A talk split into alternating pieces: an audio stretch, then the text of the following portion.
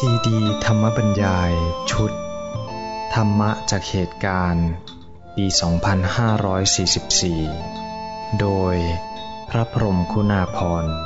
ปอ.ประยุตโต วัดยานเวศกวัน ตำบลบางกระทึก อำเภอสามพรานจังหวัดนครปฐม เรื่องที่ 18 นับถือพุทธศาสนาอย่าให้เพี้ยนบรรยายเมื่อวันที่16พฤศจิกายนพุทธศักราช2544เป็นโอกาสที่จะได้พบปะกันบ้างก็ได้คุยกันอันนี้ก็อาจจะไม่ถึงขั้นต้องอธิบายแต่ก็อยากจะย้ำธรรมะบางหัวข้อที่ให้แม่นหน่อยหรืออย่างน้อยก็เห็นเขาที่จะตอบได้ก็ยังเคยพูดไปแล้วว่าธรรมะบางข้อเนี่ยคนไทยก็เรียกกันคุ้นแต่ว่าเข้าใจไม่ถูกเรื่องหนึ่งก็ท่านอาจจะฟังแล้วก็ได้แต่ก็ตั้งเป็นคำถามว่าบางคนที่พูดเห็นพุทธศาสนาสอนเรื่องทุกข์อย่างอริยสัจก็เริ่มได้ทุกข์เนี่ยเราก็บอกพุทธศาสนานี่สอนแต่เรื่องทุกข์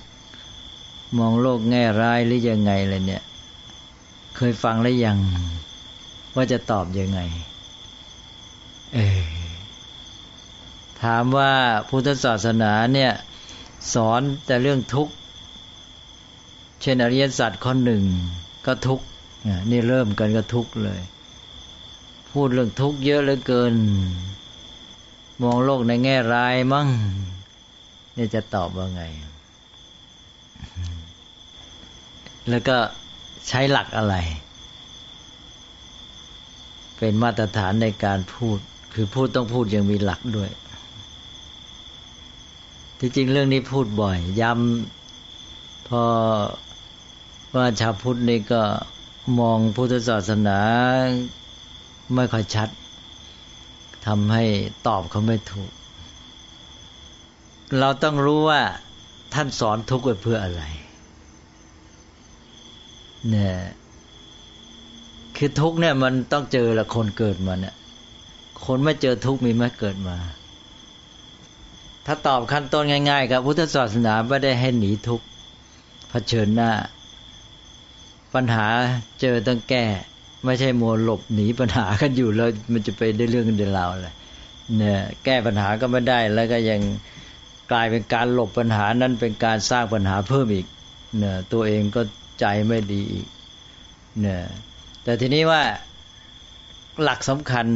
ในการตอบเรื่องนี้ก็คือว่าพระพุทธเจ้าไม่ได้ตรัสทุกๆอย่างนั้นเป็นทุกข์ตรัสมาให้เสร็จว่าเรามีหน้าที่อย่างไรต่อทุกข์เมื่อมีหน้าที่ต่อทุกข์แล้วก็มีหน้าที่ยังไงต่อสุขหลักอริยสัจเนี่ยนะ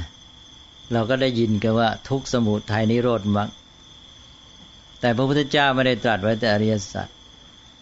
ชาวพุทธเนี่ยไม่ค่อยได้ใส่ใจพระพุทธเจ้าจะตรัสกิจต่ออริยสัจไปด้วยเรียกกิจในอริยสัจก็ได้กิจต่ออริยสัจก็ได้กิจก็คือหน้าที่สิ่งที่ต้องทำหรือพึงทำเรามีหน้าที่ยังไงต่ออริยสัจสี่แต่ละข้อหนึ่งทุกเรามีหน้าที่หลายพุทธเจ้าบอกทุกนะพึงกำหนดรู้นี่ประสำนวนพระกำหนดรู้นี่เรียกว่าปริญญาเนี่ยที่เรามาใช้ปริญญาตรีโทเองนะปริญญาเนี่ยมาจากหน้าที่ต่อทุกเลยนะเนี่ยปริญญาแปลว่ากำหนดรู้นี่สำนวนสมัยโบราณสำนวนตามประเพณีก็คือรู้ให้มันชัดว่ามันมีขอบเขตยังไงมันอยู่ที่ไหนมันอยู่ตรงไหนเช่นว่าเราเจ็บไข้ได้ป่วยเนี่ยคือเรื่องทุกข์เนี่ยท่านจะเปรียบกับเรื่องแพทย์แพทย์จะรักษาบำบัดโรคนะที่จริงไม่ใช่รักษาโรคเดี๋ยวนี้เรียกรักษาโรครักษาคนแก้ไขโรคบำบัดโรคใครรักษาโรคเอาไว้ทำไมจริงไม่จริงเนี่ยเดี๋ยวนี้พูดผิดหมด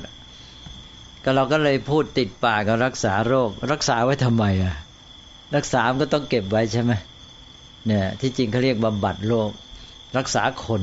ให้หายจากโรครักษาคนให้หายจากโรคพูดไปพูดมากลายเป็นรักษาโรคซะนี่เนี่ยทีนี้แพทย์เนี่ยจะบำบัดโรคทำไงก็ต้องรู้ว่ามันเป็นโรคอะไรใช่ไหมตอนแรกเนี่ยเขาจะตรวจ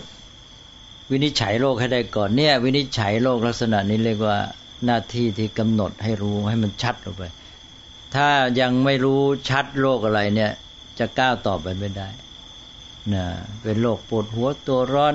ตรวจดูนะมันเป็นที่ไหนตรงไหนใช่ไหมเสร็จแล้วก็ต่อไปก็จึงจะดูสมุดฐานของโรคนะวินิจฉัยโรคแล้วก็ดูตัวเหตุที่ทำให้เป็นโรคฉันปวดหัวเนี่ยปวดหัวที่ไหนปวดจุดไหนมันเป็นอาการของอะไรแล้วก็จึงจะไปสมุฏฐานนะบำบัดตัวโรคนะบำบัดไม่ได้ต้องบำบัดเหตุของโรคฉันท้องเสียเงี้ยแก้โรคท้องเสียต้องไปแก้ว่ามันมาจากอะไรเช่นเป็นเชื้ออะไรแล้วแก้เชื้อนั้นใช่ไหมเพราะนั้นเราบำบัดโรคเนี่ยเราไม่ได้บำบัดโรคจริงอะบำบัดแก้ไขไอ้ตัวเชื้อโรคหรือตัวสมุฏฐานของโรคแต่ทีนี้ตอนแรกก็ต้องรู้จักก่อนรู้จักว่าเป็นที่ไหนคืออะไรแต่ที่จริงยิ่งกว่านั้นอีก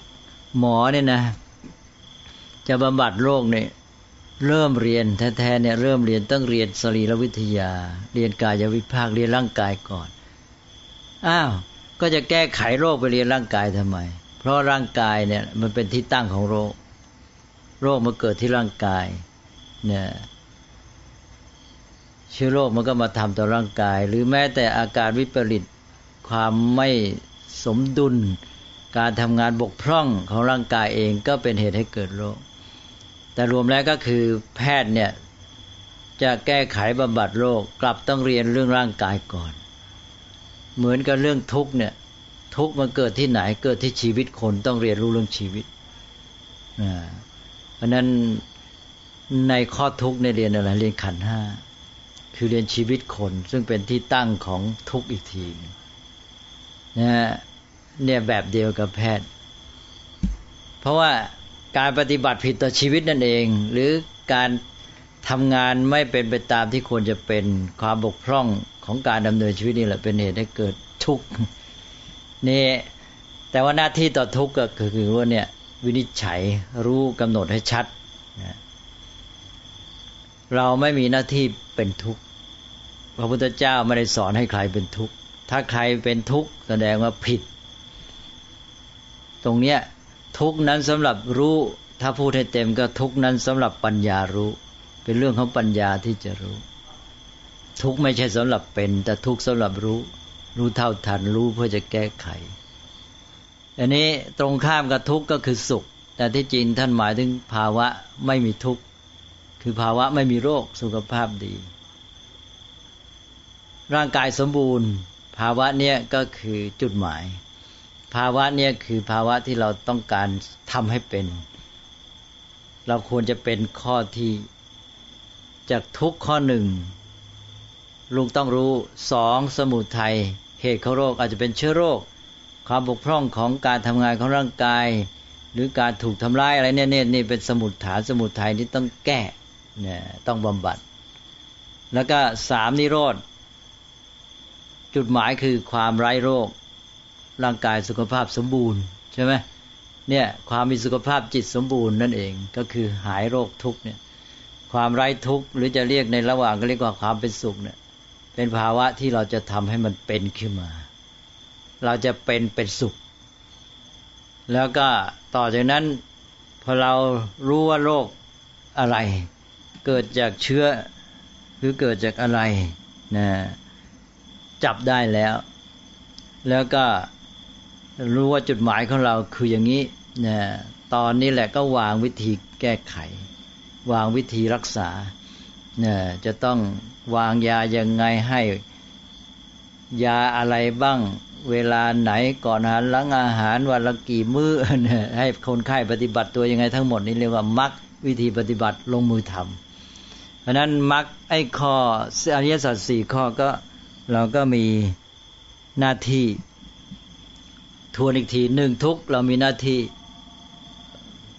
กำหนดรู้หรือว่าวินิจฉัยนะรู้ทันมันรู้ตามที่มันเป็นสองสมุทัยเรามีหน้าที่แก้ไขบำบัดสามนิโรธเรามีหน้าที่ทำให้มีเป็นจริงขึ้นมาเนี่ยที่เราจะให้เป็นเนี่ยก็คือข้อนี้ถ้าพูดในระดับต้นๆก็คือสุขเรามีหน้าที่เป็น แล้วก็มรรควิธีปฏิบัติให้เลิกทุกข์วิธีปฏิบัติให้แก้ไขสมุทัยวิธีปฏิบัติให้บรรลุนิโรธผลที่ต้องการอันนี้คือต้องลงมือท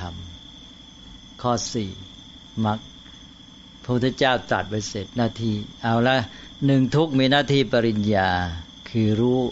แปลว่าทุกข์นี้เป็นเรื่องสำหรับปัญญารู้เราไม่มีหน้าที่เป็นทุกข์ถ้าใครเป็นทุกข์แสดงคนนั้นปฏิบัติผิดสองสมุทัยท่านเรียกว่าปหานะเรามีหน้าที่ละกำจัดสามนิโรธเรามีหน้าที่ท่านเรียกว่าสัจฉิกิริยาเราทำให้เป็นจริงหรือทำให้แจ้งทำให้ประจักษ์นะทำให้เป็นของประจักษ์ขึ้นกับตัวเองแล้วก็มรรคเรามีหน้าที่ปฏิบัติลงมือทำท่านเรียกภาวนามีหน้าที่ภาวนาก็ว่าทำให้มันเป็นมันมีจริงขึ้นเนี่ยหน้าที่ต่ออริยสัจสี่ข้อเนี่ยสำคัญมากอย่ารู้แต่เพียงอริยสัจสี่ต้องรู้หน้าที่ต่ออริยสัจด้วยแล้วเราจะตอบไม่ผิดเพราะนั้นพุทธศาสนาสอนให้เราเป็นสุขแต่สอนให้เรารู้ทันทุกข์ก็หมายความทุกข์สำหรับรู้สุขสำหรับเป็นฉะนั้นพุทธศาสนาเป็นศาสนาแห่งความสุขไม่ใช่ศาสนาแห่งความทุกข์นะแต่ว่าเราไม่หนีทุกข์เราสู้หน้าเผชิญด้วยปัญญาใช่ไหมถ้าเราใช้หลักนี้ตอบก็สบาย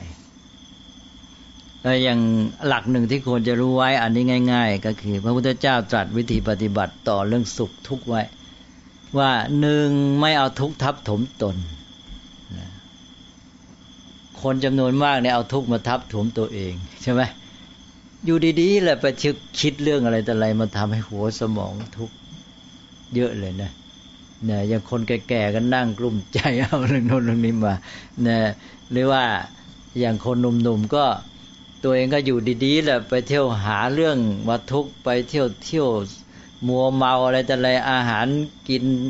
ที่จะสุขภาพดีก็ไม่กินไปกินไอ้ของที่มันทำให้ร่างกายเสียหายใช่ไหมอันนี้เขาเรียกว่าเอาทุกข์ทับถมตนสองไม่ละทิ้งสุขที่ชอบทำสุขที่ชอบทำที่มันไม่ได้เสียหายอะไรไม่เบียดเบียนใครนี่ท่านไม่ให้ละทิ้งสามแม้แต่สุขที่ชอบทำนั้นก็ไม่ให้สยบมัวเมาเรามีสุขที่ชอบทำเราไม่ทิ้งแต่ว่าเราก็ไม่สยบไม่ติดจมอยู่ไม่มัวเมาอันนี้ก็สำคัญใช่ไหมนี่พระพุทธเจ้าตรัสไว้แต่ละตอนละตอนเลยไม่ให้มันเสียใช่ไหมอ้าวสุขเกิดไปติดซะอีกก็เสียอีกแหละนี้ต่อไปสี่ปฏิบัติเพื่อก้าวสู่ความสุขที่ประณีตขึ้นไปนะหมายความว่ายังมีสุขที่ดีกว่านี้อย่าไปหยุดอยู่แค่นี้เช่นสุขที่อาศัยวัตถุพึ่งพาสิ่งภายนอกนี่เป็นสุขขั้นต้นท่านยอมรับแต่ยอมรับมีโทษมากนะถ้าคุณติดอยู่นี่นะไอ้สุขประเภทนี้มันต้องขึ้นต่อสิ่งภายนอกไม่เป็นอิสระกับตัวคุณเองแล้วก็เมื่อขึ้นต่อสิ่งภายนอกเราต้องหามามันมีจำกัดก็ต้องแย่งชิงกันเกิดปัญหาทางสังคมท่านก็เลยบอกให้พัฒนาความสุขระดับอื่นต่อไปความสุขในทางคุณธรรมความมีเมตตาการอยู่ร่วมกันด้วยไมตรีนะอย่างความสุขในครอบครัวที่มีความรักความอบอุ่นความสุขในระหว่างมิตรสหายนี่ก็มีอีกระดับหนึ่งแต่อย่างน้อยว่าให้มันมีหลายๆอย่างมาช่วยกันแล้วมีความสุขกับธรรมชาติแวดล้อมนะแล้วความสุขจากการรู้จักวางจิตใจของตัวเองให้ถูกต้องความสุขจากการมีปัญญาที่จะแก้ไขปัญหาต่าง ได้อะไรต่างๆเหล่านี้พัฒนาขึ้นไปอย่าไปหยุดอยู่แค่ความสุขระดับเดียวตกลงว่าเอาหน้าวิธีปฏิบัติต่อทุกสุขหนึ่งไม่เอาทุกทับถมตนสองไม่ละทิ้งสุขที่ชอบทำสามแม้ในสุขที่ชอบทำก็ไม่สยบมัวเมาสี่ปฏิบัติเพื่อก้าวไปสู่ความสุขที่ประณีตขึ้นไปก็ชีวิตก็จะพัฒนาไปด้วยเมื่อเราพัฒนาไปสู่ความสุขที่ประณีตขึ้นไปเนี่ยเราต้องพัฒนาตัวเองทุกด้านต้องพัฒนาปัญญาต้องพัฒนาคุณสมบัติทางจิตใจอะไรต่างๆพัฒนาพฤติกรรมในการอยู่ร่วมกับเพื่อนมนุษย์มันเป็นอย่างศีลอุโบสถศีล 8เนี่ยเอามีไว้ทำไมอันนี้ก็เลยแทรกด้วยเพราะว่าเป็นเรื่องที่น่ารู้เพราะชาวพุทธเนี่ยปฏิบัติรักษาอุโบสถกันเยอะบางทีก็บอกได้บุญแต่ไม่รู้ว่าเพื่ออะไรอ้าวให้สังเกตนะอันนี้ก็เป็นเรื่องง่าย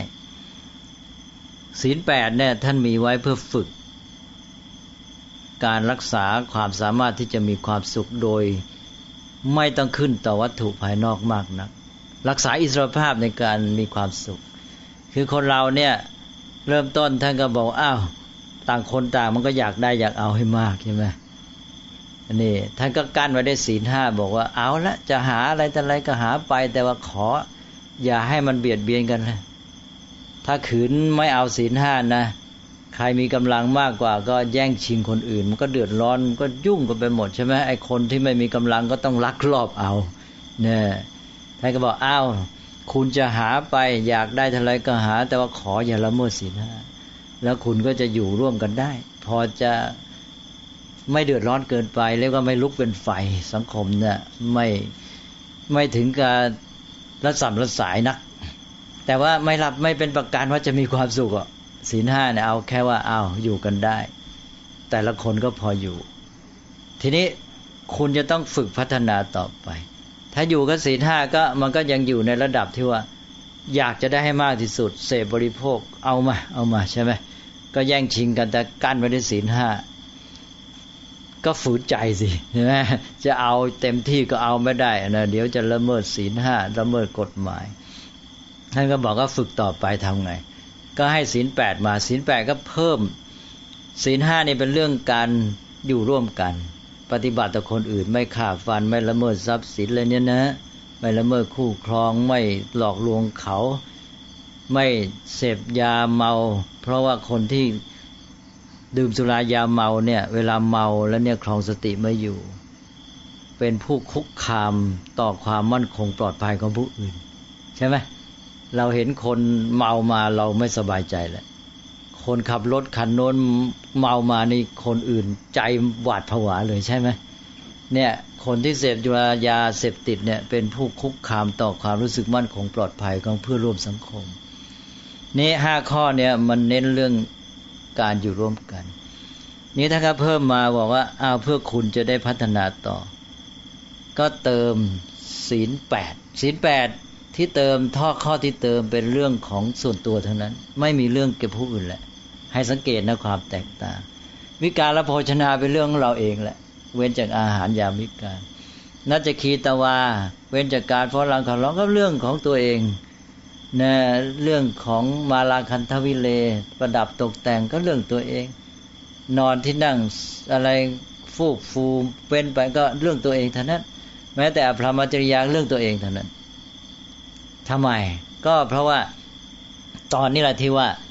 ไอ้ศีล 5เนี่ยมันยังแค่กั้นไม่ให้เบียดเบียนกันแต่ยังมุ่งเอาความสุขจากวัตถุภายนอกนี่ก็ท่านก็บอกว่าเอ้าลองอยู่เท่าที่ชีวิตต้องการสิ่งไม่จำเป็นต่อชีวิตที่บำรุงบำเรอลองตัดดูบ้างบอกว่า8วันลองครั้งหนึ่งถ้าหากว่าเราเนี่ยปล่อยตัวเกินไปเนี่ยความสุขของเราชีวิตเราจะขึ้นต่อวัตถุหมดบอกว่าเอาลองดูสิกินอาหารแค่เท่าที่จำเป็นต่อชีวิตต้องการนะแล้วก็อยู่โดยไม่ต้องขึ้นต่อเรื่องของความสนุกสนานบันเทิงการประดับประดาที่มันเกินจำเป็นเนี่ยแล้วก็นอนเนยก็ให้มันง่ายๆเนี่ยแล้วอยู่สุขสบายได้ไหมนะ7วันเอาที8วันเอาทีก็เป็นการที่ฝึกตัวเองไว้และเตือนสติด้วยว่าไม่ให้เราเนี่ยไปขึ้นต่อวัตถุเสพบำรุงเบลอเกินไปชาวบ้านเอาแค่นั้นถ้าเป็นพระก็ต้องทำประจำไปเลยใช่ไหม นี้อย่างน้อยเราก็ไม่มัวเมาแต่ทีนี้เราจะมีอิสระด้วยท่านไม่ใช่บอกว่าพอมีวิกาลโภชนานัจคีตวาเว้นไปแล้วไม่สนุกสนานบันเทิงแล้วจะอยู่เฉยๆนี่ท่านให้ใช้เวลาให้เป็นประโยชน์ท่านเรียกว่าอนวัชกรรมทีนี้แทนที่เราจะเอาเวลาไปสนุกสนานบันเทิงนะไปเที่ยวเตร่อะไรเราก็เอาเวลามาใช้ประโยชน์หนึ่งแสวงหาปัญญาค้นคว้าหนังสือนะสองไปทำกิจกรรมที่เป็นประโยชน์ไปสงเคราะห์เพื่อนมนุษย์ไปเลี้ยงเด็กกำพร้าอะไรแต่อะไรเนี่ยนะไปดูแลคนแก่ทำกิจกรรมที่เป็นประโยชน์ใช้เวลาเอาแรงงานเวลาที่จะสูญเสียไปก็หาความสุขเนี่ยเอามาใช้ในทางที่ดีงามซะนะพัฒนาจิตใจพัฒนาปัญญาตัวเองและทำประโยชน์แก่ผู้อื่นก็นี่แหละอุโบสถท่านมุ่งอย่างนี้แต่อย่างน้อยข้อสำคัญคือให้ชีวิตของเราเนี่ยไม่ขึ้นต่อสิ่งภายนอกเกินไปทีนี้เราจะเก่งขึ้นคล่องตัวขึ้นอย่างคนที่ขึ้นต่อวัตถุเสพภายนอกเนี่ยต่อมามันพลุงพลังนะแล้วไปไหนไม่คล่องตัวอย่างบางคนเนี่ยถ้าไม่มีฟูกนอนแล้วนอนไม่ได้ลำบากทีนี้ถ้าคนที่นอนยังไงก็ได้นะจะไปไหนมีอะไรก็ไปได้เลยใช่ไหมนอนฟูกก็ได้ไม่มีก็นอนได้เนี่ยก็เลยมีคติที่ญาติโยมเขาฟังแล้วก็เลยพูดขึ้นมาก็ดีคนที่ฝึกในศีล8เนี่ยก็จะก้าวหน้าไปถึงขั้นที่ว่าอะไรแต่อะไรที่มีฟุ่มเฟือยบำรุงบำเรอความสุขเนี่ยบอกว่ามีก็ดีไม่มีก็ได้ว่างั้นนะถ้าคนที่ไม่ฝึกก็จะบอกว่าต้องมีฉันจึงจะอยู่ได้ถ้าไม่มีฉันแย่ว่างั้นนะทีนี้คนที่ฝึกตัวเองก็บอกว่ามีก็ดีไม่มีก็ได้ทีนี้บางอย่างเนี่ยเขาคนที่ฝึกตัวเองมากๆแล้วเนี่ยเห็นไปเกะกะมันยุ่งฉันอยู่สบายๆคล่องตัวดีกว่าก็บอกว่ามีก็ได้ไม่มีก็ดีว่างั้นนะมีก็ได้มั้ยฮะมีก็ไม่ว่าอะไรแต่ไม่มีก็ดีไม่มีเราคล่องตัวดีกว่าเป็นอิสระคนอย่างนี้ก็พัฒนาภายในนะ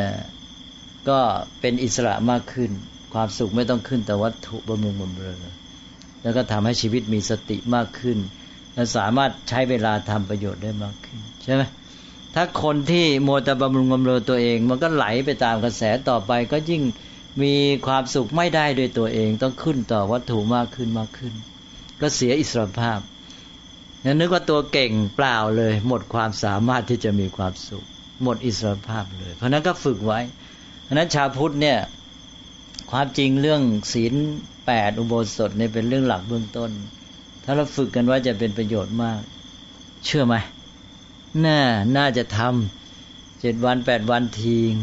เนี่ยฝึกความเข้มแข็งสติแล้วก็ความเป็นอิสระของตัวเองความอยู่ง่ายซึ่งทำให้ไม่เบียดเบียนกันมากด้วยพร้อมกันนั้นเอาเวลาไปทำประโยชน์ใช้เวลาว่างให้เป็นประโยชน์ด้วยอันเนี้ยก็นี่เป็นตัวอย่างของการฝึกเอาเรื่องศีลเนี่ยมาช่วยฝึกเรื่องของการพัฒนาชีวิต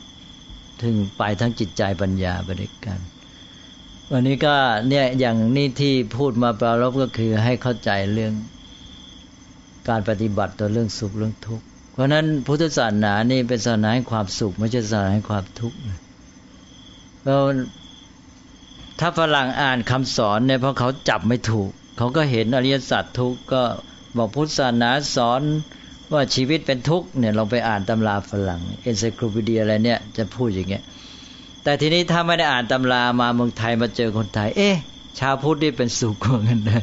คือมามองดูชีวิตที่เป็นจริงเนี่ยจะเห็นว่าเป็นสุขเขาโยงไม่ได้ว่า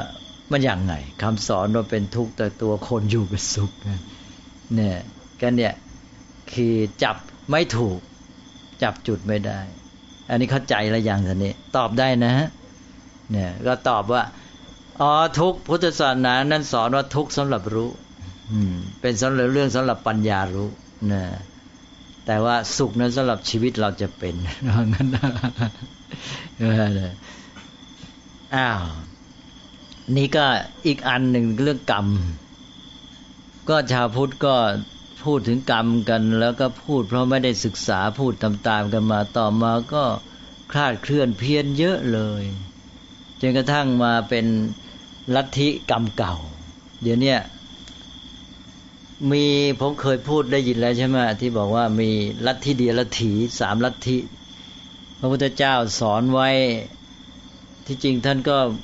มีไว้ทั้งในพระสูตรในอภิธรรมเนี่ยซึ่งชาวพุทธเนี่ยถ้าเรียนหลักสักหน่อยก็จะรู้แต่ไม่ได้เอาใจใส่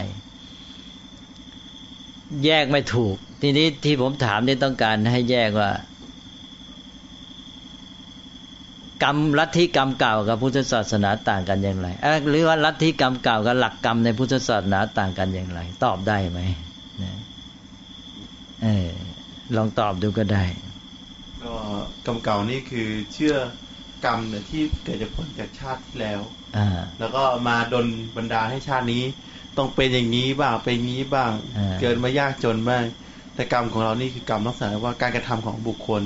การกระทำต่อสังคมที่ผลกับเรื่องที่เกิดขึ้นนี้ป่ะครับก็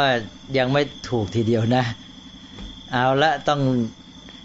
ดูความเข้าใจกันว่าเพราะอันนี้มันมาในเรื่องของสภาพสังคมมาแฝงในวัฒนธรรมแต่ว่ามันคลาดเคลื่อนนั่นที่ท่านโชติปุณโณว่าก็หมายความว่ากำลังพยายามแยกออกมาแต่มันก็ยังไม่ถึงตัวแท้ใครจะลองอีกไหมแยกลัทธิกรรมเก่าออกจากกรรมในพุทธศาสนาให้ได้นะถ้าแยกไม่ได้แล้วก็แสดงว่าเราก็ยังไม่พ้นจากปัญหาของชาวพุทธที่จะสร้างสังคมพุทธได้ยากนะอ้าวลองดูเรื่องกรรมเก่าก็คงเหมือนกับท่านโชติปุณโณนะครับคือเป็นกรรมเมื่อชาติที่แล้วอะไรเงี้ยแต่กรรมจริงคือมันเกิดจากเหตุปัจจัยเอาก็กรรมในชาติก่อนก็เป็นเหตุปัจจัยเหมือนกันนิดนะยังไงผมตอบว่ามันเป็นที่เหตุปัจจัยเป็นที่การกระทำของเราแต่ไม่ใช่ในชาติที่แล้วอ้าวท่านว่าท่านสุวิโรว่าท่านสิริธรรมโมลองว่าดูลองดูนะครับลองดูดีแล้วแหละกรรมของลัทธิเดียรัจฉีนะครับจะเป็นสิ่งที่ไม่สามารถแก้ไขได้ในปัจจุบันส่วนกรรมในหลักพุทธศาสนาคือการกระทำปัจจุบันทั้งสิ้นอย่างนี้หรือเปล่าครับก็ใกล้เข้าไปอีก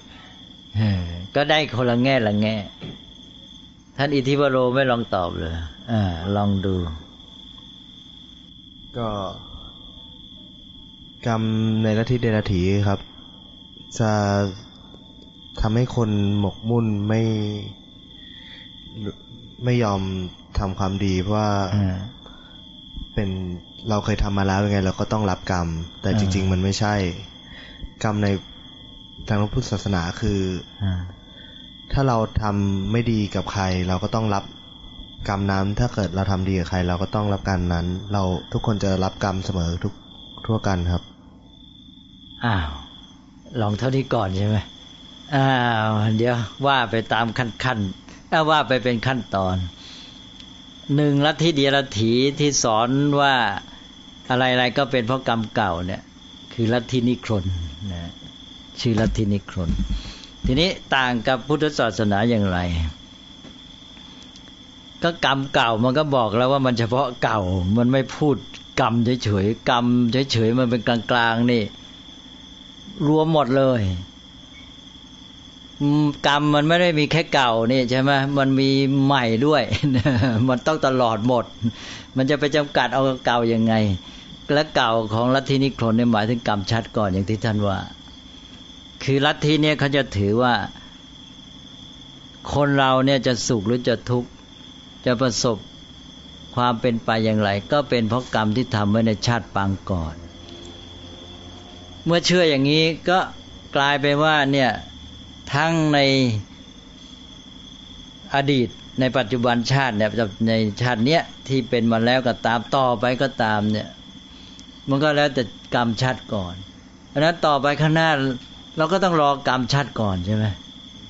อันนี้มันก็หมายความมันมองอยู่แค่ส่วนเดียวนะทีนี้ กรรมก็คือเรื่องของการกระทำที่เป็นเหตุปัจจัยที่จะให้เกิดผลซึ่งมันก็เป็นเรื่องที่ดำเนินไปเรื่อยๆตลอดเวลานะจะเป็นเก่าเป็นใหม่แล้วก็ไปต่ออนาคตทีนี้ไอ้กรรมเก่ามันก็มีผลต่อปัจจุบันนะแล้วปัจจุบันมีผลต่ออนาคตเรารู้กรรมเก่าก็คือรู้เหตุปัจจัยเก่ารู้แล้วเราก็จะได้เอามาใช้ประโยชน์ปัจจุบันในการปรับปรุงแก้ไขให้ดีขึ้นแล้วเรามุ่งหมายผลในอนาคตอย่างไรก็กรรมปัจจุบันที่ทำเนี่ยจะเป็นเหตุปัจจัยเราก็จะได้วางแผนถูกแต่ไม่ว่าจะเรื่องเก่าเรื่องใหม่เรื่องอดีตหรืออนาคตที่ทำได้คือปัจจุบันใช่ไหมตกลงว่าเรื่องกรรมพุทธศาสนาก็มาเน้นที่ปัจจุบันเพราะเป็นส่วนที่เราทำได้แต่ว่าพุทธศาสนามุ่งให้เราปรับปรุงทำกรรมที่ดียิ่งขึ้นใช่ไหมท่านเรียกว่าทำกรรมที่เป็นกุศลถ้าอดีตเราทำกรรมไม่ดีเราก็จะได้มาแก้ไขทำกรรมที่ดีหนึ่งเพื่อทำกรรมปัจจุบันสองและทำกรรมปัจจุบันที่ดียิ่งขึ้นเพราะนั้นเราต้องพัฒนาความสามารถที่จะทำกรรมที่ดีทำกรรมที่เป็นกุศลอันนี้ลัทธินั้นลัทธิกรรมเก่ามันมีผลเสียอย่างไรคือมีผลเสียที่ทำให้เรารอผลไม่ต้องทำอะไรนี่จุดที่เสียหายพุทธศาสนานี่ต้องการให้ทำไม่ใช่ให้รอผลเนี่ยเพราะนั้นท่านก็เลยจัดเข้าในลัทธิสามลัทธิเดียรัจฉีที่เชื่อไปหมกมุ่นติดเข้าแล้วเนี่ยจะทำให้ไม่ทำอะไรท่านเรียกว่าเป็นไปเพื่ออกิริยาการไม่กระทำหนึ่งลัทธิที่เชื่อว่าคนเราจะเป็นยังไงมีสุขมีทุกข์ยังไงก็เป็นเพราะกรรมที่ทำไว้แต่ชาติปางก่อนเมื่อเชื่ออย่างนี้ก็ต้องรอกรรมชาติก่อนใช่ไหมมันจะเป็นยังไงก็แล้วแต่กรรมชาติก่อนก็เลยไม่คิดแก้ไขทำอะไรสองลัทธิที่ถือว่าอะไรจะเป็นยังไงก็เป็นเพราะการบันดาลของเทพเจ้าผู้ยิ่งใหญ่หรือพระผู้เป็นเจ้าอ้าวเราทำอะไรก็ไม่มีผลนี่มาแล้วแต่พระเจ้าโปรดหรือไม่ใช่ไหมก็เราก็ต้องหาทางทำให้พระเจ้าโปรดเช่นพาไปบูชายันหรือเมื่องั้นก็ไปอ้อนวอนเอาเนี่ยทำผิดก็อ้อนวอนให้ท่านโปรดท่านก็ยกโทษให้ถ้าหากว่าทำดีแต่ท่านเกิดเคืองขึ้นมาท่านก็เด่นงานเราอีกใช่ไหมเพราะนั้นเราทำอะไรก็ไม่มีประโยชน์สามลัทธิที่ถือว่าไม่มีเหตุไม่มีปัจจัยแล้วแต่โชคแล้วแต่โชคอะไรจะเป็นไงเนี่ยคาดหมายไม่ได้ทำไปก็ไม่มีประโยชน์ถึงกล่าวก็เป็นเองสามลัทธิเนี่ยเป็นลัทธิเดียรัจฉีทวนอีกทีหนึ่งลัทธิกรรมเก่าอะไรก็อะไรก็เป็นเพราะกรรมชาติปางก่อนสองลัทธิที่ถือว่าอะไรจะเป็นไงเพราะพระผู้เป็นเจ้าบันดาลสามลัทธิที่ถือว่าอะไรจะเป็นไงก็เป็นไปเองแล้วแต่โชคถึงคราวเป็นไปนะสามลัทธินี้มันขัดต่อหลักเหตุปัจจัยลัทธิที่หนึ่งเรียกว่าปุเพกตะเหตุวาทหรือเรียกสั้นๆปุเพกตวาทลัทธิที่สองเรียกว่าอิสระนิมานเหตุวาทหรือเรียกง่ายๆเป็นอิสวนนิรมิตวาทอิสวนนิรมิตสามก็ลัทธิอเหตุปัจจยวาทหรืออเหตุวาทอเหตุวาทง่ายๆดีไม่มีเหตุแล้วแต่โชคนี่อย่างคนที่พูดแล้วแต่เวรแต่กรรมเนี่ยเป็นคนที่พลาดไม่เข้าใจหลักพุทธศาสนาดีไม่ดีก็ไปเชื่อเป็นลัทธิแบบแล้วแต่โชคนะเพราะนั้นความไม่ชัดเจนเนี่ยทำให้เกิดปัญหามากนะชาวพุทธก็เชื่อเรื่องกรรมก็เพี้ยนนะแล้วก็ไปเป็นเรื่องกรรมเก่าชาติก่อนบ้างเป็นเรื่องแล้วแต่โชคบ้างอะไรตีกันวุ่นหมดเป็นเรื่องโดนบันดาลบ้างอะไรบ้างนะก็ต้องแก้ให้ถูกอย่างน้อยเนี่ยรู้หลักอันนี้ไว้จะได้แยกออกไปจากพุทธศาสนาหลักกรรมก็คือหลักหรือของการกระทำที่ว่าเรื่องของชีวิตมนุษย์มันเป็นเรื่องที่เกิดจากเจตจำนงซึ่งออกมาในทางความคิดการพูดการกระทำใช่ไหมซึ่งมันมาหล่อหลอมชีวิตของเราและทำให้ชีวิตของเราเป็นไปต่างๆซึ่งมันก็เป็นกระบวนการของเหตุปัจจัยในการกระทำในการคิดในการพูดที่มันดำเนินไปอยู่เรื่อยๆปัจจุบันก็เป็นผลจากอดีตแล้วทำเดี๋ยวนี้ล่วงไปวินาทีเดียวก็เป็นอดีตถูกไหมมันก็กระบวนการก็ไปอย่างนี้เรื่อยๆก็หมายความว่า ปัจจุบันเนี่ยก็คือผลรวมของอดีตตั้งแต่วินาทีนี้ถอยหลังไปหมดเนี่ยซึ่งก็เป็นความจริงอย่างนั้นอันนี้เมื่อเป็นอย่างนี้เราต้องการให้เกิดผลดีนะต่อไปข้างหน้าเราก็ต้องแก้ไขว่าอะไรที่ทำมาผิดแก้ซะ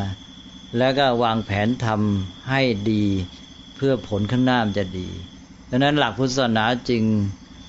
มีการศึกษามีศิกขาเพื่อเราจะได้มาปรับปรุงแก้ไขให้การกระทำกรรมของเราดีขึ้นนั้นหลักกรรมเนี่ยมันก็โยงไปหาหลักไตรสิกขาซึ่งมีข้อปฏิบัติในพุทธศาสนาว่าให้เราศึกษาให้เราแก้ไขให้เราพัฒนาปัญญาแล้วก็มาทำกรรมที่ดีขึ้นเป็นกุศลยิ่งขึ้นใช่ไหมไม่ใช่ไปรอผลกรรมเก่าเป็นอันว่าเป้าหมายของการกระทำกรรมของเราอยู่ที่ปัจจุบันแล้วพัฒนาความสามารถที่จะทำกรรมที่ดียิ่งขึ้นเนี่ยหลักกรรมของพุทธศาสนาแยกได้ไหมฮะตอนนี้นะแล้วมีอะไรสงสัยไหมล่ะตอนนี้ชัดพอไหมล่ะที่คุยกันเนี่ยก็จำสามลัทธิให้แยกออกจากพุทธศาสนาได้ก็จะชัดพอสมควรแล้วก็เรื่องหน้าที่กิจต่ออริยสัจก็จะตอบเรื่องทุกข์เรื่องอะไรได้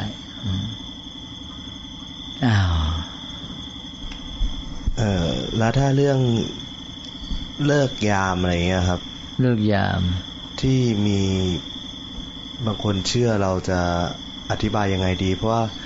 บางทีเรื่องเลิกยามอย่างสมัยก่อนถ้าเกิดกษัตริย์จะส่งเทียบเชิญไปหากษัตริย์อีกเมืองนึงที่จะเชิญมาในเมืองของเราพราหมณ์ก็จะเป็นคนดูเลิกยามแต่ผมก็ไม่ได้เชื่อเรื่องนั้นแต่เชื่อตรงที่พราหมณ์จะเป็นคนที่คำนวณว่าควรจะส่งเทียบเชิญไปในฤดูกาลไหนเพราะถ้าเกิดส่งจดหมายไปในฤดูหนาวจดหมายก็อาจจะไปไม่ถึงหรือว่าส่งไปเร็วไปก็กษัตริย์ก็อาจจะเตรียมการในเมืองไม่ทันเพราะว่าสมัยก่อนการเดินทางก็ลำบากก็ต้องมีการเตรียมเงินเตรียมอะไรทำพิธีผมเลยบอกว่าเคยอ่านมาเหมือนกันว่าอย่าไปเชื่อถ้างมงายแต่ต้องเชื่อเพราะเขาเป็นการคำนวณว่าเป็นหลักการว่าเวลาเท่านี้กี่เดือนจะส่งเทียบไปแล้วกษัตริย์จะมากว่าจะตอบได้แล้วจะเตรียมการพร้อมหรือว่าเวลาวันไหว้เจ้าของชาวจีนนะครับที่ชาวจีนจะนิยมไหว้เจ้าเยอะมากแต่เขาบอกแล้วถึงเวลาก็จะมีคนไหว้เจ้ากษัตริย์ก็เลยให้รวมตัวกันและเผาคัมภีร์ให้หมดแล้วก็นักปราชญ์มารวมตัวกันแล้วก็คิดสูตรคำนวณว่าควรจะไหว้ทุก7วันทุก15วันแบบให้หยุดเฉลี่ยกันไปว่าอาทิตย์นี้หยุดวันจันทร์อาทิตย์นี้หยุดวันอังคารเฉลี่ยกันไปก็สัก 4-5 ปีแล้วจะเฉลี่ยกันไปหยุดกันครบทุกวันอย่างเงี้ยครับแต่จริงมันคือการคำนวณแต่เขาไม่ได้สอนว่าควรจะทำอย่างนี้เพราะอะไรเขาสอนแค่ผลลัพธ์ออกมาเลยใช่ควรจะแนะนำญาติโยมยังไงดีครับแล้วท่านมีความเห็นยังไงครับเรื่องเลิกยามเป็นต้นเนี่ยมันก็เกิดจากการที่มนุษย์เราเนี่ยไม่รู้ความจริงในระบบความสัมพันธ์เหตุปัจจัยของธรรมชาติเพียงพอเมื่อเราไม่รู้เพียงพอเนี่ยเราคาดหมายอะไรไม่ได้ใช่ไหมไม่รู้อะไรจะเกิดขึ้นเมื่อไหร่จากความไม่รู้ก็ทำให้เกิดความหวาดกลัวและระแวงก็จะหาสิ่งที่จะช่วยให้เกิดกำลังใจความมั่นใจยึดเหนี่ยวนะฮะและนี่เป็นจุดที่มาหนึ่งแล้วทีนี้ก็เมื่อมีเรื่องอย่างนี้ขึ้นมาจะเป็นเรื่องเลิกยามหรือความเชื่อเทพเจ้าไปบวงสรวงทำให้เกิดหลักยึดเหนี่ยวขึ้นมานะอย่างน้อยก็ปลอบโยนจิตใจก็ทำให้เขาเนี่ยใจเนี่ยไม่ฟุ้งซ่านมากไม่ระส่ำระสายก็เกิดความเข้มแข็งขึ้นมาได้หนึ่งแล้วนะสองก็คือว่าเมื่อคนในสังคมนี้กลุ่มนี้ชุมชนเนี่ยมันเชื่ออย่างเดียวกันมันก็มีสิ่งที่รวมใจทำให้เกิดความเข้มแข็งสามัคคีพร้อมเพรียงจะได้ประโยชน์ตรงนี้อันนี้เรื่องของโหรเนี่ยก็เป็นวิชาสถิติอย่างหนึ่งด้วยคนสมัยก่อนเนี่ยเขาก็สังเกตมา ว่าเมื่อมีความเปลี่ยนแปลงอย่างนี้ในธรรมชาตินะดวงดาวนี่อยู่ตำแหน่งนี้หรืออะไรอย่างเงี้ยจะเกิดเหตุการณ์นั้นก็จดบันทึกไว้นะคนรุ่นหลังก็มาดูตามนี้ก็ต่อมาก็โอ้ถ้าอันนี้มาแล้วก็เดี๋ยวจะเกิดอย่างนั้นใช่ไหมอันนี้นี่ก็คือเรื่องของการที่มนุษย์ได้แค่สังเกตปรากฏการณ์ซึ่งก็เป็นธรรมดาแม้วิทยาศาสตร์เองก็ต้องใช้วิธีนี้เพราะเรารู้เรื่องของเหตุปัจจัยในธรรมชาติไม่เพียงพออย่างเดี๋ยวนี้วิทยาศาสตร์ก็อาศัยความรู้เนี่ยมาทำให้เกิดความแน่นอนทดลองกันว่ามันเกิดจริงอย่างนี้ทุกทีก็เอาวางลงเป็นกฎเป็นอะไรได้แต่ถึงอย่างนั้นก็ปรากฏว่ายังมีผิดเลยขนาดนี้ใช่ไหมเช่นอย่างนิวตันเนี่ยบอกว่า the law of gravitation กฎความโน้มถ่วงอะไรเนี่ยก็นึกว่ามันเป็นความจริงของธรรมชาติต่อมาตามทฤษฎีของไอน์สไตน์บอกมันไม่จริงแต่ว่าใช้ประโยชน์ได้ในระดับของการเป็นอยู่การปฏิบัติการของมนุษย์ในระดับหนึ่งมันก็ถือว่าเป็นจริงแต่ว่ามันก็คือแสดงว่ายังรู้ไม่เท่าถึงระบบความสัมพันธ์เหตุปัจจัยในธรรมชาติเพียงพอมันละเอียดอ่อนเหลือเกินอย่างเดี๋ยวนี้การทำนายเรื่องฤดูกาลอากาศเนี่ยเขาก็บอกว่าเหตุปัจจัยมันซับซ้อนเกินกว่าที่จะทำนายให้แม่นยำใช่ไหมก็พยายามกันไปเนี่ยนี่ก็เป็นความพยายามของมนุษย์อย่างโหราศาสตร์ก็มาเป็นดาราศาสตร์แต่ก่อนก็ได้แค่เนี้ยเอามาใช้ทำนายความเป็นไปสังคมมนุษย์ต่อมาก็เลยมนุษย์ก็ได้รู้ไอ้ความสัมพันธ์เรื่องรายละเอียดเรื่องดาวความระยะทางเรื่องการหมุนการอะไรต่ออะไรดีขึ้นนะเป็นวิชาดาราศาสตร์นะก็เลยสองวิชาเนี่ยมันเป็นสืบเนื่องกันโบราณก็เป็นโหราศาสตร์แต่ว่ามันก็มีหลักความจริงอยู่อันหนึ่งที่ว่าก็ในเมื่อสิ่งทั้งหลายเนี่ยมันสัมพันธ์กันหมดความเป็นไปข้ออันหนึ่งก็มีผลกระทบต่ออันอื่นที่ใกล้ชิดแล้วก็ขึ้นต่อความแรงของเหตุปัจจัยอันนั้นใช่ไหม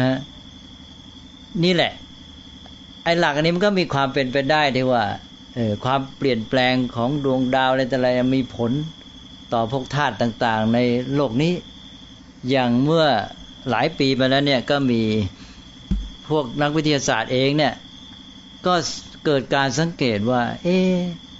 อเหตุการณ์ปรากฏการณ์ในสังคมมนุษย์เองเนี่ยมันมีความสัมพันธ์กับเรื่องของความหมุนเวียนของดวงจันทร์คือเขาสังเกตว่าเวลาเท่านั้นค่ำมีอาชญากรรมประเภทนี้มากอะไรเนี่ย ก็เลยมีการพยายามหาเหตุผลเชิงวิทยาศาสตร์นะก็สันนิษฐานแบบเหตุปัจจัยตามทางวิทยาศาสตร์บอกว่าไอ้เช่นวันเท่านั้นค่ำมีอย่างเงี้ยอาชญากรรมอย่างนี้มากมันสัมพันธ์กับอะไรดวงจันทร์นี่มันสัมพันธ์กับเรื่องของโลกเนี่ยมีอิทธิพลต่อน้ำขึ้นน้ำลงถูกไหมซึ่งมันก็เป็นความจริงเพราะว่ามันแรงดึงดูดนี้ที่มันทำให้น้ำขึ้นน้ำลงในโลกเนี่ยถ้าในร่างกายคนเนี่ยก็ประกอบด้วยน้ำเป็นส่วนใหญ่เพราะนั้นเวลาพระจันทร์15ค่ำเป็นต้นเนี่ยก็จะมีแรงดึงดูดซึ่งไม่เฉพาะมีผลต่อน้ำในแม่น้ำในทะเลก็มีผลในน้ำในร่างกายคนเมื่อน้ำในร่างกายคนมีการเปลี่ยนแปลงก็มีผลกระทบต่อเรื่องของสมองเรื่องของความคิดจิตใจสภาพจิตใจก็มีความรู้สึกแปรปรวนไปตามด้วยเขาก็ตีออกมาว่าเนี่ยมันเป็นเพราะอย่างนี้เห็นไหมถ้าพวกหนึ่งก็ได้แค่ปรากฏการณ์ว่าอ้อพอถึงวัน15ค่ำมันมีไอ้อาชญากรรมงี้มากแล้วก็พูดได้แค่นั้นว่าอ๋อถ้าเป็นพระจันทร์เต็มดวงมีอาชญากรรมงี้ได้แค่นั้นนี่พอรู้เรื่องเหตุปัจจัยความสัมพันธ์ระหว่างสิ่งทั้งหลายเช่นเรื่องความดึงดูดอะไรเนี่ยนะมากขึ้นก็มองเห็นได้ความเปลี่ยนแปลงที่ว่าเหตุปัจจัยนี่ชัดเจนยิ่งขึ้นมันเป็นกระบวนการอย่างไรอันนี้ก็เป็นตัวอย่างเท่านั้นแหละก็หมายความว่าอ๋อนี่เป็นตัวอย่างที่ว่าความเปลี่ยนแปลงของดวงดาวนี่มีผลได้ใช่ไหมแต่ว่าเมื่อมันเป็นอย่างนี้มันก็คือเพื่อเรื่องของระบบความเป็นไปตามเหตุปัจจัยนั่นเองเป็นแต่เพียงมนุษย์เนี่ยยังไม่รู้เข้าใจ แต่ทีนี้มนุษย์จะไปมัวรอเอางี้หรือพุทธศาสนาบอกว่าเราไม่ควรจะไปมัวรอสิ่งที่มันไม่รู้แน่นอนอะไรที่เรารู้ศึกษาเหตุปัจจัยได้เราทำได้เนี่ยเราทำใช้ความเพียรพยายามเพราะความเพียรพยายามของเราในเหตุปัจจัยที่ชัดเจนเนี่ยมันสามารถทำให้มีกำลังแรงกว่าไอ้ส่วนเหตุปัจจัยที่มันแฝงนิดๆหน่อยๆเราจะมัวไปรอทำไมนะเพราะนั้นพระพุทธเจ้าก็ตรัสอย่างในพุทธภาษิตบทหนึ่งนักขัดตังปฏิมาเนนตังอัตโถภาลังอุปัจจคาที่บอกว่าคนเขลามวลคำนวณดวงดาวอยู่ประโยชน์ได้ล่วงเลยเข้าไปเสียแล้วนะเพราะว่าประโยชน์เป็นเรื่องของประโยชน์เองดวงดาวจะทำอะไรได้นะนะพุทธศาสนาไม่หูไม่ให้ติดอยู่แต่ว่าให้ใช้ปัญญาศึกษาทำเหตุปัจจัยเมื่อเรามีกำลังใจเข้มแข็งทำด้วยปัญญาจริงๆเนี่ยเราสามารถ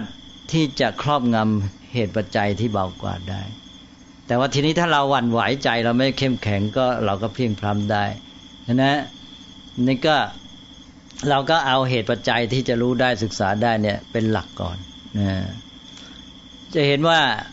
คนที่ถือเลิกยามนะเพราะว่าตัวโหนเองก็แม่นบางไม่แม่นบางแล้วก็ไม่ได้รู้จริงรู้มาตามสถิติใช่ไหมนะการพลาดก็เกิดเช่นปฏิวัติในเมืองไทยคราวหนึ่งโหนให้เลิกว่าตีสามคณะปฏิวัติก็เลยรอเวลาตีสามอีกฝ่ายรู้พัดชิงเอาซะก่อนเลยแพ้เลยใช่ไหมนี่มัวรอเลิกใช่ไหมตีสามไอ้ฝ่ายโน้นพัดชิงเอาซะตัดพวกนี้เลยอดเลยตีสามหมดไปแล้วเสียท่านี่ดังนั้นก็มัวรอเลิกยามเนี่ยมันเสียซะเยอะเนี่ยพระพุทธศาสนาเนี่ยท่านไม่มัวรอเรื่องเหล่านี้เนี่ยอย่างการอ้อนวอนเทพเจ้าเดี๋ยวมาก็จะได้เรื่องกำลังใจเนี่ยความพลักพร้อมเชื่อร่วมกันนี่ใช่ไหม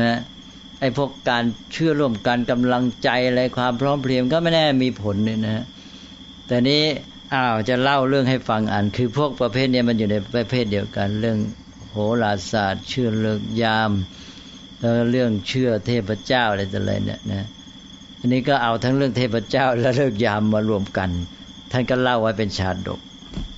อย่างน้อยให้เห็นทัศนคติของพุทธศาสนาต่อเรื่องเหล่านี้ที่ริมแม่น้ำคงคามีฤาษีท่านหนึ่งตั้งอาสมอยู่ฤาษีท่านเนี่ยมีชื่อเสียงเป็นที่เคารพนับถือของประชาชนไกลไปเป็นแคว้นเลยนะเพราะว่าท่านติดต่อกับพระอินทร์ได้นะเดี๋ยวพระอินทร์ก็จะลงมาเยี่ยมท่านมาคุยกับท่านนี่พระอินทร์เนี่ยรู้เหตุการณ์ล่วงหน้าดังนั้นพระอินทร์ก็จะมาเล่าให้ฤาษีท่านฟังว่ามันจะเกิดเหตุการณ์ยังไงงั้นนะฤาษีก็เอามาบอกชาวบ้านเนี่ยก็เลยคนก็นับถือฤาษีได้รู้เหตุการณ์ล่วงหน้าอะไรต่างๆต่อมาก็มีแคว้นสองแคว้นจะลบกันเนี่ยอันนี้เอาแคว้นกอกับแคว้นขอกันแล้วกันทั้งสองแคว้นนี่ต่างก็นับถือพระฤาษีเนี่ยยังไงก็ต้องถามพระฤาษีก่อนว่าใครจะชนะเนี่ยก็เลยฝ่ายหนึ่งก็ไปหาพระฤาษีอีกฝ่ายหนึ่งก็ไปแต่ว่าไม่พร้อมกันนะอันนี้พระฤาษีก็ผัดว่าเดี๋ยวขอโอกาสรอพระอินทร์จะมาวันนั้นแล้วจะถามให้แล้วก็นัดมาฟังอีกทีนี่พอพระอินทร์มาฤาษีก็ถามว่าสองฝ่ายกอขอนี่เขาจะรบกันนะฝ่ายไหนจะชนะพระอินทร์ก็บอกว่าฝ่ายกอจะชนะว่างั้นนะอ้าวพระฤาษีก็นัดพวกสองฝ่ายนั้นไว้คนละครั้งก็บอกให้ฟังนี้ฝ่ายกอที่จะชนะเนี่ยนะได้รับฟังคำทำนายแล้วก็ไปบอกกันพวกแม่ทัพในกองก็ดีใจเพลิดเพลินสนุกสนานคราวนี้พัดสนุกกันใหญ่เลยนะฮะเหมือนกับฉลองชัยชนะก่อนจริงนะก็ไม่เตรียมการพนึกว่าตัวเองจะชนะแล้วทีนี้ฝ่ายกษัตริย์ขอเนี่ยไปฟังคำทำนายมาแล้วเป็นคนที่มีกำลังใจเข้มแข็งไม่ย่อท้อนะเนี่ยถ้าเป็นคนที่ไม่มีกำลังใจพอฟังว่าแพ้ก็แย่ใช่ไหมนะดีไม่ดีก็หนีหรืออะไร อันนี้บอกว่าเราได้ฟังอย่างนี้เราต้องยิ่งเตรียมทัพให้รอบคอบก็บอกนายทัพนายกองวางแผนกันให้ดีจัดกระบวนทัพมาเตรียมกำลังให้เข้มแข็งพลักพร้อมที่สุดพอถึงเวลารบกันจริงปรากฏว่าฝ่ายขอชนะไอ้ก่อแพ้แม่ทัพหรือพระเจ้าแผ่นดินฝ่ายกอที่ได้รับคำทำนายว่าชนะก็โกรธพระฤาษีมากใช่ไหมมอหน่อยมาทำนายว่าเราจะชนะแล้วเสร็จแล้วเราแพ้ก็หนีขับม้าไม่ใช่ขับรถขับม้าหนีไปแต่ถึงยังไงต้องด่าพระฤาษีให้ได้ก่อนนะก็ต้องผ่านม้าไปทางอาสมพระฤาษีตะโกนด่าพระฤาษีโกหกว่างั้นนะนี่ฤาษีก็น้อยใจเนี่ยพระอินทร์นี่ทีเนี่ยมาทำให้เราเนี่ยเสียชื่อในหมู่มนุษย์ใช่ไหมโดนชาวบ้านด่าก็เลยรอจนกระทั่งว่าต่อมาพระอินทร์ก็ลงมาเยี่ยมอีกก็มาคุย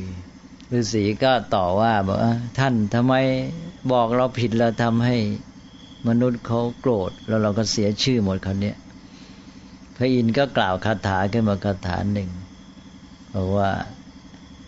ลงท้ายนะบอกความเพียรของมนุษย์เทวดาก็กีดกันไม่ได้ว่างั้นนะ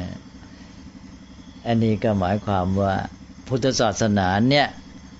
ไม่ยอมแก่เรื่องโชคชะตานะให้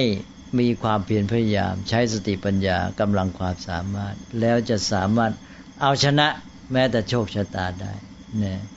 แม้แต่พระอินทร์ทำนายก็ยังมนุษย์จะเอาชนะได้ใช่ไหมนี่คือคติพุทธศาสนาจำไว้ไม่ให้ย่อท้อทางพุทธศาสนานี่ไม่ให้ย่อท้อแต่ว่าไม่ให้ประมาทนะอีกฝ่ายหนึ่งเนี่ยมัวหลงละเลงใช่ไหมนะก็เล่นสนุกสนานเลยแพ้เลยฝ่ายนี้มันมีกำลังใจไม่พลอยท้อถอยไม่อ่อนแอก็เตรียมการใช้ปัญญาคิดเตรียมการให้รอบคอบก็ชนะได้นะเนี่ยคติพุทธศาสนาจะมีเรื่องอย่างเนี้ยชาดกท่านเล่าไว้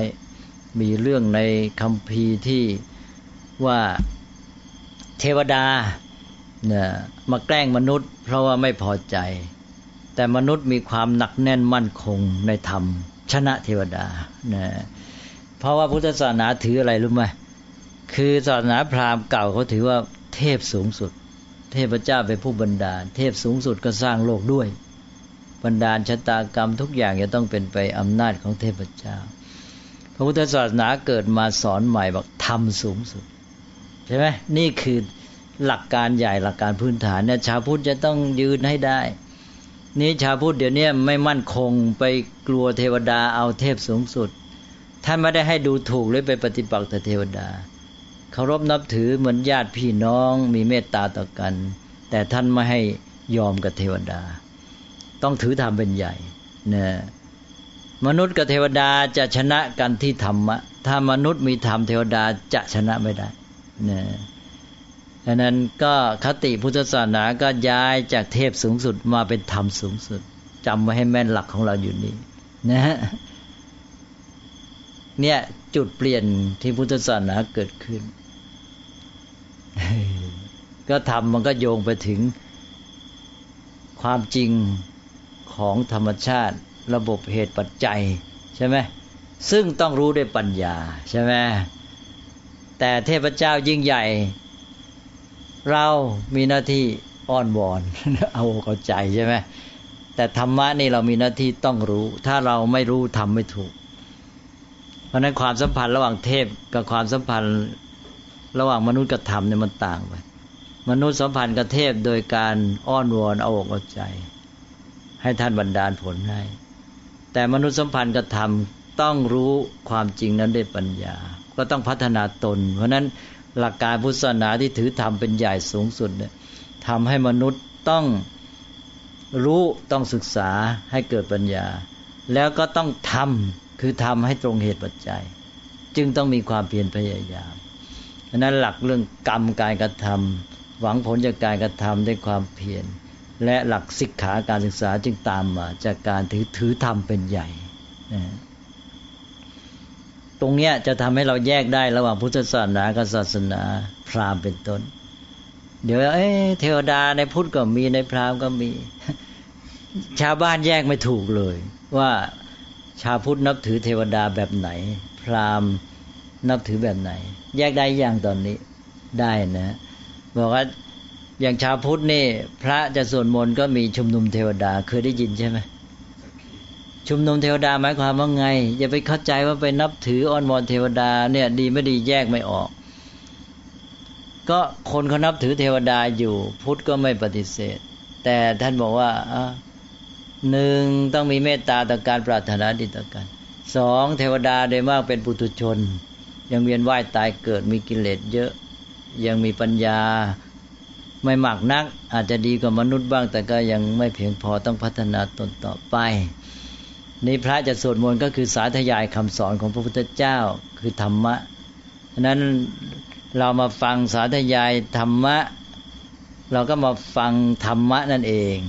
นี่มนุษย์ไม่ฟังธรรมะแต่คนเดียวก็บอกว่าเราจะฟังธรรมะกันแล้วเทวดาเราก็คิดถึงอยากให้ได้ฟังบ้างก็เลยชุมนุมเทวดาบอกเทวดาทั้งหลายท่านจะอยู่ที่ไหนก็ตามอยู่ในฟ้าอยู่ในห้วยอยู่ในเหวอยู่ในเขาพูดหมดเลยลงท้ายธรรมัสสวนกาโลอยัมปทันตาท่านผู้เจริญทั้งหลายถึงเวลาฟังธรรมแล้วนี่คือพุทธศาสนากับเทวดาชุมนุมเทวดาคือเชิญเทวดามาฟังธรรมไม่ได้ขอร้องอะไรท่านเลยเข้าใจยังเนี่ยแยกแค่นี้ก็ชัดแล้วแต่ถ้าไม่รู้หลักนี่แยกไม่ได้เลยใช่ไหมชุมนุมเทวดาสงสัยว่าอ้อนวอนเทวดาแล้วเนี่ยเชิญเทวดามาฟังธรรมนะต่อไปนี้ตอบได้เลยนะว่าเทวดาเนี่ยหนึ่งเรามีความสัมพันธ์กับท่านด้วยเมตตาไม่ลบหลู่ดูหมิ่นนะอยู่ร่วมกันด้วยความรักไมตรีนับถือกันตามคุณธรรมสองเราไม่อ้อนวอนเราถือหลักกรรมหวังผลจากการกระทำสามเราถือธรรมสูงสุดเป็นใหญ่มนุษย์กับเทวดานี่ต้องขึ้นต่อธรรมด้วยกันนะให้ใครมีธรรมคนนั้นชนะ หลักนี้ชัดนะชัดละเราก็ใช้หลักนี้มาอธิบายให้กับญาติโยมที่เขามีความเชื่อทางด้านสิ่งศักดิ์สิทธิ์นี้ได้ใช่ไหมคือได้สิก็เราไม่ได้ลบหลู่ไงก็หมายคืออันนี้นะมันก็ไปสัมพันธ์กับหลักกรรมหน่อยถ้าเขายังไม่มั่นคงคือคนเราทางพุทธศาสนาเนี่ยเราไม่ใช้วิธีบังคับใช่ไหมในเมื่อเขายังไม่เข้มแข็งพอเราก็ต้องมีเมตตาต่อเขาก็ยอมให้เขานับถือสิ่งศักดิ์สิทธิ์แต่ว่าคุณนับถืออย่างเดียวนะอย่าให้ผิดนับถือแล้วอย่าให้เสียหลักกรรมหมายความว่าถ้านับถือแล้วรอคอยให้ท่านมาบันดาลให้นอนงอมืองอเท้าอย่างนี้ผิดหลักกรรมใช่ไหมไม่หวังผลจากการกระทำแต่ถ้านับถือแล้วเกิดกำลังเข้มแข็งขึ้นมาปลอบให้มีกำลังใจแล้วมีกำลังในการกระทำยังถือหลักเหตุปัจจัยในการกระทำอยู่อย่างนี้ยังยอมรับได้ก็เป็นเพียงว่ามันหนุนการกระทำความเพียรแต่ถ้านับถือแล้วเนี่ยนอนรอคอยการโดนบันดาลอย่างนั้นแล้วผิดหลักกรรมเลยผิดหลักพุทธศาสนาเอานี่เป็นตัวตัดสินอยู่ที่ว่านับถือแล้วผิดหลักกรรมไหมหลักกรรมในที่นี้ก็คือการที่จะต้องสร้างผลด้วยการกระทำเหตุนะก็แปลว่าไม่เสียมีมานับถือพุทธศาสนามีแต่ดีขึ้นนิมนต์ก็คือคนที่นับถืออยู่สมมติว่ามีพราหมณ์มีหมอเตือนว่าเนี่ยวันนี้จะเลิกไม่ดีแต่เราต้องออกไปทำงานข้างนอกแล้วก็ระวังตัวว่าเป็น2เท่าแบบให้ไม่ประมาทขึ้นจะได้ไม่ไปเหมือนไปลบหลู่ของเขาแล้วก็แทรกทางพุทธเข้าไปด้วยดีไหมครับก็ไม่ใช่แทรกคือให้เขาพัฒนาตนเองใช่ก็ให้เขาพัฒนาตัวคือว่าเราค่อยๆให้ความรู้เข้าใจจะได้ไม่เป็นการงมงายใช่ไหมใช่คือไม่ให้งมงายหรือแม้เขายังงมงายอยู่บ้างแต่เรารอเวลาที่จะให้เขาพัฒนาแต่ขณะนั้นต่อหน้าเฉพาะหน้าคืออย่าให้เขา งอมืองอเท้าต้องให้เขาทำกรรมที่ดีให้ใช้ความเพียรไม่ใช่งอมืองอเท้ารอผลนะคือถ้าเขาไม่รอผลก็นับว่าเข้าสู่ทางและมีทางพัฒนาแต่ถ้าเป็นงนพอนับถือแล้วก็หวังผลจากบนรุนดานแล้วก็ตอนนี้ไปเนี่ยผิดเนี่ยก็คือว่าถ้าเกิดมีคนที่เขาเข้าใจว่าศาสนาพุทธของเราเนี่ยเป็นศาสนาพุทธอย่างเราก็คือรดน้ำมนต์ทำให้โชคดีปลูกเสกเครื่องของขลังแล้วก็ให้พึ่งของขลังเช่นอยากจะพบรักกับผู้หญิงก็ต้องใช้ผ้าขุนแผนอะไรอย่างเงี้ยนะครับตัวอย่างเห็นได้ชัดเพราะผ้าขุนแผนก็ดังก็จะทำไงอธิบายให้เขาชัดเจนว่าศาสนาพุทธมีจุดยืนอยู่ที่ธรรมเป็นใหญ่ไม่ใช่สิ่งศักดิ์สิทธิ์เป็นใหญ่ใช่นี่ทำยังไงครับเราก็ต้องสอนให้รู้สิก็บอกว่าเนี่ยสิ่งทั้งหลายเนี่ยมันจะเป็นไปยังไงเนี่ยมันเป็นไปตามเหตุปัจจัยก็ต้องพยายามชี้แจงหาตัวอย่างเรื่องเหตุปัจจัยมาให้เขาเห็นนะคนเราต้องการผลก็ต้องทำเหตุนะอันนี้อะไรแต่อะไรมันจะเลื่อนลอยมาเองได้ยังไงเนี่ยคุณหวังอย่างเงี้ยนะเหมือนกับคุณอยากจะสอบได้แล้วคุณไม่ดูหนังสือไม่เอาใจใส่เนี่ยไปอ้อนวอนอย่างเดียวนะเชื่อได้เลยไม่มีทางสอบได้จริงไหมจริงแต่ถ้าหากว่าคุณยังดูหนังสือเพียรพยายามแต่ว่าใจมันไม่มั่นก็เลยไปบูชาด้วยอย่างนี้ก็หมายความมาเสริมกำลังใจใช่ไหมอย่างนี้เราก็พอยอมรับได้ใช่ไหมมันก็ทำให้เข้มแข็งขึ้นไม่ได้เสียหายแต่ว่าจุดสำคัญอย่าให้เขาละทิ้งการเพียรพยายามการอ่านหนังสือเนี่ยใช่ไหมอย่าให้เสียจุดนี้ถ้าอย่างนั้นแล้วเขาก็บอกต่อไปนะถ้าคุณใจเข้มแข็งขึ้นเนี่ยเชื่อเถอะมีคนต้องเยอะนะเขาไม่ต้องมาอ้อนวอนบูชาอย่างคุณหรอกเขาตั้งใจดูหนังสือแล้วเขาวางแผนการเรียนมานานไม่ใช่ว่าถึงเวลาจะสอบทีก็มาดูทีเงี้ยเนี่ยคนอย่างนั้นนะเขาสอบได้ผลดีชีวิตเขาเจริญก้าวหน้าเราต้องเอาตัวอย่างมาให้ดูต้องอาศัยวิธีการทางปัญญานะฮะก็ต้องค่อยๆพูดจะเห็นใช่ไหมเรื่องสอบนี่ก็แน่นอนแล้วจริงไหมจริงมีใครบ้างไปอ้อนวอนบูชาอย่างเดียวไม่ต้องดูหนังสือแล้วสอบได้จริงไหมถ้าอย่างนั้นไปหาพระพรหมเก่งจริงก็ไม่ต้องเลยเราไม่ต้องดูหนังสือเป็นไปได้ที่ไหนอย่างงั้นก็ไม่ต้องทำอะไรละจะไปอเมริกาก็พระพรหมมาช่วยส่งไปเลยนะแล้วพระพรหมจะมีมือกี่มือจะไหวนะครับคนพันล้านนี่ก็นั่นสิใช่เพราะฉะนั้นจะให้เก่งไงก็ไม่มีทางนะฉะนั้นก็เนี่ยแหละก็เราจับจุดให้ถูกต้องชี้เรื่องเหตุปัจจัยให้ชัดนะในที่สุดมนุษย์จะต้องรู้ต้องพัฒนาปัญญาความรู้เข้าใจเหตุปัจจัยได้ยิ่งคุณรู้เหตุปัจจัยเท่าไหร่บอกว่าเนี่ยนับถือเทวดามาเท่าไหร่สร้างคอมพิวเตอร์ได้มาแล้วถ้าสร้างคอมพิวเตอร์ได้อะไรก็เพราะศึกษาค้นคว้ารู้ความจริงของเหตุปัจจัยในธรรมชาติก็ทำได้ถูกไหมเนี่ยก็เนี่ยทุกอย่างที่มันเกิดความเจริญขึ้นมาก็จากการศึกษาวิทยาศาสตร์มันมาสร้างความเจริญก็เพราะว่าไปศึกษาเหตุปัจจัยในธรรมชาติจริงไม่จริงแล้วก็พัฒนาขึ้นมามนุษย์คนไหนมันจะอ่อนบอนอยู่ไม่ไปไหนฮะวิทยาศาสตร์เทคโนโลยีเจริญได้ไหมไม่มีทางแต่ทีนี้ว่ามนุษย์มันไปด้านเดียวศึกษาวิทยาศาสตร์ก็มาสนองความต้องการทางวัตถุไม่พัฒนาเนี่ยก็เลยตกเป็นทาสของวัตถุอีกเนี่ยการเสียในแง่ต่างๆเรื่องนี้ก็เอาง่ายๆจะใช้หลักอย่างที่ว่านะไม่ต้องไปลบหลู่ดูหมิ่นกันไม่ต้องไปเถียงสุดโต่งคือพุทธศาสนาเราไม่ใช้วิธีบังคับเราก็ต้องใช้วิธีเมตตากรุณายอมเขาตามที่เขาเป็นบ้างแต่ให้แนวทางที่เขาจะเดินขึ้นมานะแล้วค่อยเขาเข้มแข็งขึ้นมาเรื่อยๆแล้วมันขึ้นต่อความสามารถของเราด้วยถ้าเราเก่งในการพูดจาชี้แนะอะไรต่างๆเขาอาจจะละทิ้งวิธีการที่ผิดได้ทันทีแต่ถ้าเราไม่เก่งพอเราก็ต้องยอมรับว่าเราต้องค่อยๆผ่อนอนุโลมยอมตามเขาบ้างแล้วหาทางค่อยๆให้เขาขยับขึ้นมาเนี่ยมันขึ้นต่อปัจจัยทั้ง สองฝ่ายฝ่ายเขาด้วยฝ่ายเราด้วยไม่ใช่ไปอยู่ๆก็ให้เขาเลิกทิ้งตัวเองก็ไม่มีความสามารถที่จะให้แนวทางที่ถูกต้องก็เลยกลายเป็นยิ่งเสียใหญ่เลยนะพวกนี้เขาก็ได้กำลังใจนะก็ได้ประโยชน์ไปบ้างก็รวมความก็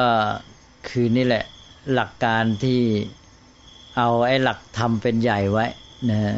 แล้วก็ใช้ปัญญาแล้วก็มีเมตตากรุณาในการปฏิบัติต่อกันแล้วก็หรือถือหลักการพัฒนามนุษย์ซึ่งต้องค่อยเป็นค่อยไปนะนี่อย่างพระเราที่เรามีพวกสายศีลน้ำมนต์อะไรก็มาก็คือเมื่อมองในแง่สังคมส่วนรวมคนส่วนใหญ่เนี่ยยังเชื่อถือกลัวสิ่งเหล่านี้พุทธศาสนาก็ค่อยๆพัฒนาหนึ่งเอาสิ่งที่เขาเชื่อกันอยู่มาทำให้ประณีตขึ้นนะแล้วก็เป็นสะพานที่จะโยงเข้าหาธรรมะหมายความว่าแต่ก่อนนี่เขาไม่เอากับพระเขาก็ไปหาพวกหมอผีอะไรเงี้ยนะ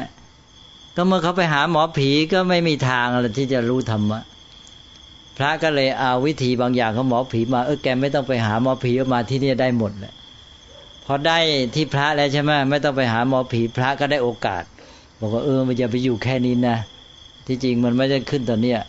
เราทำนี่เป็นปัจจัยส่วนหนึ่งต้องทำน้นด้วยเอาละเริ่มเดินหน้าแหละ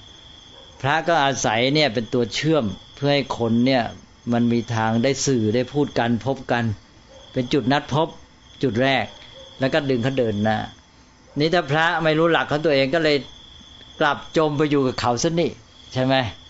ก็เลยไปเลยอันนี้หลักพุทธศาสนาต้องการพัฒนาคนขึ้นไปโดยไม่บังคับมันก็เสี่ยงศาสนาอื่นก็ใช้วิธีบังคับเลยถ้าไม่ใช่ตามหลักฉันแล้วก็แกตายว่างั้นนะใช่ไหมนี่พุทธศาสนาบอกว่ามันเรื่องของมนุษย์ปัญญาบังคับไม่ได้ยัดหัวไม่ได้ใช่ไหมใครเอาปัญญาความรู้ไปยัดสมองกันได้มีที่ไหนก็ต้องพัฒนาคนขึ้นมาค่อยๆชี้แจงไปก็ต้องมีเมตตาสัมพันธ์ต่อกันได้ดีมันก็เลยกลายเป็นยากนี่แหละที่ว่าถ้าพระไม่มั่นในหลักก็ตัวเองนั้นหล่นเลยไปจมกับเขาเลยดีไม่ดีไปหลอกเขาก็จมนะเขาไปอีกนะเข้าใจนะเรื่องเหล่านี้นะอ้าวละสุขสวัสดี